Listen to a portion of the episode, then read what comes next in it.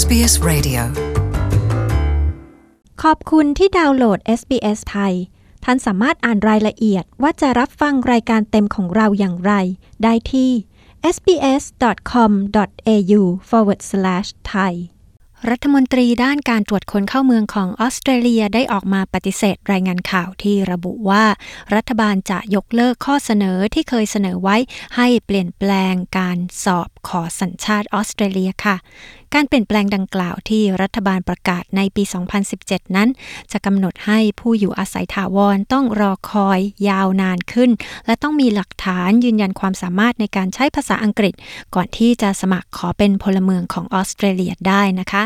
SBS ไทยมีรายละเอียดเรื่องนี้มานำเสนอค่ะ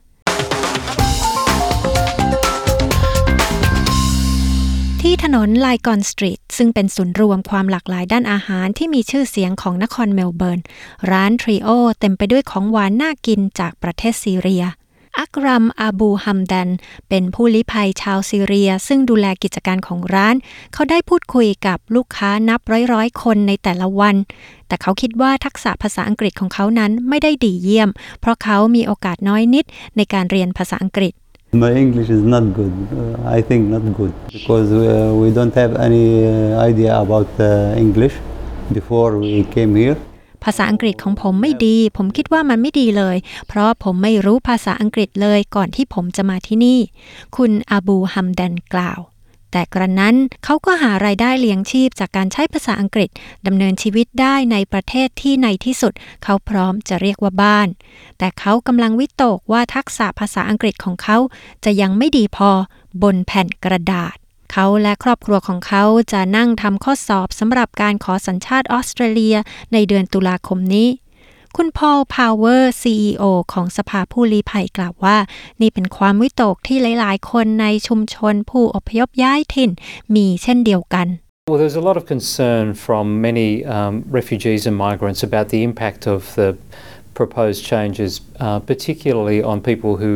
had come from non English speaking countries. มีความวิตกมากมายจากทั้งผู้ลี้ภัยและผู้อพยพย้ายถิ่น เกี่ยวกับผลกระทบของการเปลี่ยนแปลงที่เสนอมานี้ โดยเฉพาะสำหรับผู้ที่มีพื้นเพไม่ได้ใช้ภาษาอังกฤษเป็นหลัก และมีความวิตกกันมาก ว่ามาตรฐานของข้อสอบภาษาอังกฤษที่ถูกเสนอดั้งเดิมนั้น อยู่ในระดับเทียบเท่ากับระดับเริ่มต้นเข้ามหาวิทยาลัย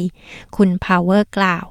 การเปลี่ยนแปลงที่รัฐบาลเสนอนั้น ยังรวมถึงการต้องรอเป็นเวลา 2 ปีก่อนที่จะเข้าสอบได้อีกครั้งสำหรับผู้สมัครคนใดที่สอบไม่ผ่าน 3 ครั้ง และจะให้มีคำถามในข้อสอบมากขึ้น เกี่ยวกับค่านิยมของชาวออสเตรเลีย และต้องได้ผลการสอบในระดับที่สูงขึ้นสำหรับข้อสอบภาษาอังกฤษมาตรฐานด้วย แต่ขณะนี้มีรายงานข่าวออกมาว่า รัฐบาลสหพันธรัฐอาจยกเลิกแผนต่างๆ เหล่านี้ ซึ่งพักแรงงานได้ออกมาแสดงความยินดี หากรัฐบาลจะยกเลิกแผนต่างๆ เหล่านี้จริง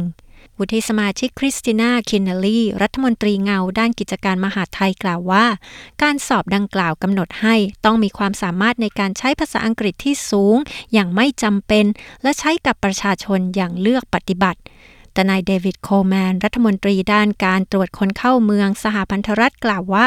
รัฐบาลยังคงมุ่งมั่นจะดำเนินการตามแผนอย่างเต็มรูปแบบด้านคุณพอพาวเวอร์กล่าวว่า เท่าที่สภาผู้ลี้ภัยได้ประสบมานั้น ผู้ที่เดินทางมายังออสเตรเลียในฐานะผู้ลี้ภัย มีแนวโน้มที่จะประสบความยากลำบากมากกว่าผู้อพยพที่มีภูมิหลังอื่นอย่างมาก ในการสมัครขอสัญชาติออสเตรเลีย